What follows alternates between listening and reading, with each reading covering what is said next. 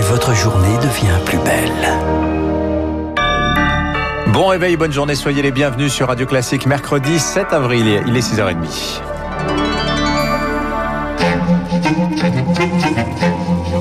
6h30, 7h30, la matinale de Radio Classique avec Dimitri Pavlenko. Très heureux de vous retrouver. On commence ce journal avec la vaccination contre le Covid, Augustin Lefebvre, et la mise en place de plateformes au pluriel hein, pour faciliter les démarches. Oui, car il n'est parfois pas simple de trouver un rendez-vous ou, à l'inverse, de trouver des volontaires quand il reste des doses dans les centres. Alors que le gouvernement veut accélérer sa campagne, de plus en plus de vaccinodromes mis en place. À partir d'aujourd'hui, production de vaccins en France par un sous-traitant de Pfizer, eh bien, les particuliers se sont retroussés les manches, Camille Schmitt. Doctolib, Maya, Keldoc, la recherche d'un rendez-vous pour une vaccination Covid peut prendre du temps et c'est justement ce à quoi veut remédier la plateforme Vitmadose à laquelle contribue Elias Orphelin, développeur. Concrètement, c'est un algorithme qui va aller chercher sur tous les sites les rendez-vous disponibles et qui va agréger tout ça sur une plateforme. Vous indiquez votre département et là, tous les rendez-vous remontent. Et vous suffit de choisir celui qui vous convient le mieux en fonction de la date et euh, de l'endroit où il a lieu. Une plateforme réservée aux personnes prioritaires et pour les autres, ceux qui souhaiteraient profiter de potentielles doses non attribuées, une autre application existe, Covid List. Il suffit de s'y inscrire pour recevoir un mail dès qu'un centre de vaccination a besoin de volontaires pour ne pas jeter des doses de vaccin.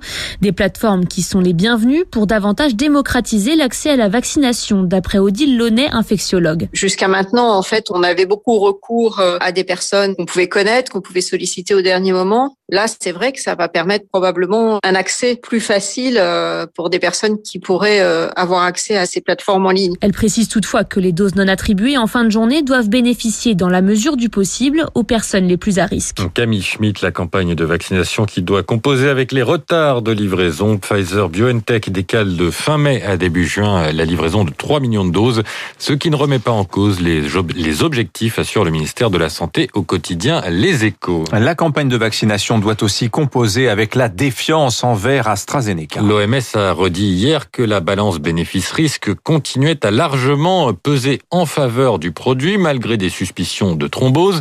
L'Agence européenne du médicament examine toujours le dossier. Elle devrait rendre un avis aujourd'hui ou demain. En attendant, une nouvelle plainte a été déposée hier, la troisième en France, plainte contre X pour homicide involontaire déposé par la famille d'un homme de 63 ans décédé après une première injection. Bref, certains préfèrent éviter de se faire piquer avec le, avec le vaccin d'AstraZeneca. Et cette défiance touche par extension celui de Moderna. C'est ce que constate Frédéric Adnet, chef du service des urgences de Seine-Saint-Denis. Les gens euh, n'aiment pas Moderna parce qu'ils ne le connaissent pas, parce que ça finit par un A et ça ressemble à Astra. Et comme il y a une défiance sur Astra, c'est incompréhensible. Il n'y a aucun problème, sauf qu'il est moins connu. C'est pour ça que les gens le, le, découvrent pratiquement quand ils rentrent dans le centre de vaccination. Donc ils ont une méfiance. Euh, vu qu'on ne parle que d'Astra et de Pfizer et qu'on ne parle pas du tout de Moderna. Il faudrait que le gouvernement fasse une campagne quand même d'information du grand public pour euh, leur dire que Moderna et Pfizer, euh, c'est la même chose. C'est le même ARN, c'est la même euh, capsule de lipides pour l'encapsuler et euh, ça a la même efficacité, donc il n'y a, a, aucun problème. Un propos recueilli par Rémi Pfister. Malgré tous ces incidents, la Commission européenne a estimé hier que l'immunité collective pourrait être atteinte cet été sur le continent chez les adultes. D'après des travaux de l'Institut Pasteur publiés ce mardi, il va falloir aussi vacciner les enfants si l'on veut pouvoir maîtriser l'épidémie à l'automne.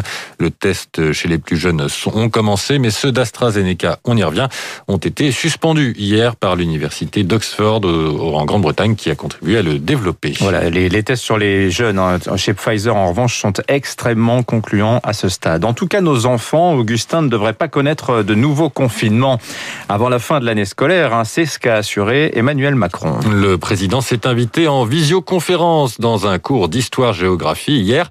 Il a répondu aux élèves répétant qu'il souhaitait un retour à l'école le 26 avril et dans les collèges et lycées le 3 mai. Le chef de l'État qui a réussi à se connecter, ce n'est pas le cas de très nombreux élèves. Il y a peut-être eu des malveillances, estime Emmanuel Macron dans le Parisien aujourd'hui en France ce matin. Le CNED, le Centre d'enseignement à distance, a indiqué hier soir son intention de porter plainte après plusieurs dizaines d'attaques informatiques contre la plateforme Maclass à la maison. Les ENT, environnement numérique de travail, n'ont pas pu faire face à l'afflux de connexion. Le ministre de l'Éducation Jean-Michel Blanquer, qui assurait fin février que tout était prêt pour l'école à distance, accuse l'hébergeur OVH. Celui-ci répond qu'il n'a rien à voir avec le problème. Pour Jérôme Billois, expert en cybersécurité, c'est tout simplement un manque d'anticipation et de coordination. On est face à des plateformes qui sont montées à l'échelle régionale, euh, qui vont être montées avec euh, des, des, prestataires qui peuvent être parfois différents, qui peuvent avoir des niveaux de compétences très différents. Donc finalement, c'est assez peu surprenant face à l'explosion du nombre de connexions euh, de voir qu'un certain nombre de ces systèmes soient finalement saturés. Cette vague, elle aurait peut-être pu être anticipée, mais c'est vrai que pour créer une plateforme qui tienne à une charge exceptionnelle, ça peut demander beaucoup de moyens et ça demanderait certainement une concentration des moyens peut-être à l'échelle régionale, voire à l'échelle nationale, pour avoir des plateforme qui soit vraiment euh, quelque part en capacité à tenir des pics de charge importantes. Jérôme Billois, expert en sécurité euh, au sein du cabinet de conseil Wavestone, il répondait à Émilie Vallès et aujourd'hui, le ministère de l'Éducation nationale assure que tout devrait fonctionner normalement. On l'espère. La crise sanitaire et ses conséquences sur les droits de l'homme, elle a été instrumentalisée dans de nombreux pays pour justifier des atteintes aux libertés. Accusation de l'ONG Amnesty International qui publie ce matin son rapport annuel Les femmes, les minorités ou les opposants politiques ont été victimes de mesures prises au prétexte de l'épidémie. Cyprien Pézril. Manifestations automatiquement interdites, rassemblements revendicatifs trop souvent réprimés sous prétexte de risque de transmission du Covid-19. Voilà ce que dénonce dans son rapport annuel Amnesty International avec un usage excessif de la force au Nigeria, à Hong Kong ou aux Philippines. Quand il y a un an, par exemple, le président a ordonné, je cite, de tirer pour tuer des manifestants. L'ONG déplore aussi les atteintes à la liberté d'expression. La critique de la gestion de la crise est risquée.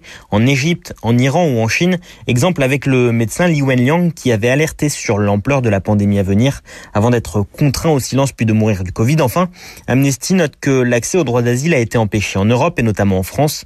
Le traitement de toutes les demandes y avait été suspendu pendant le premier confinement.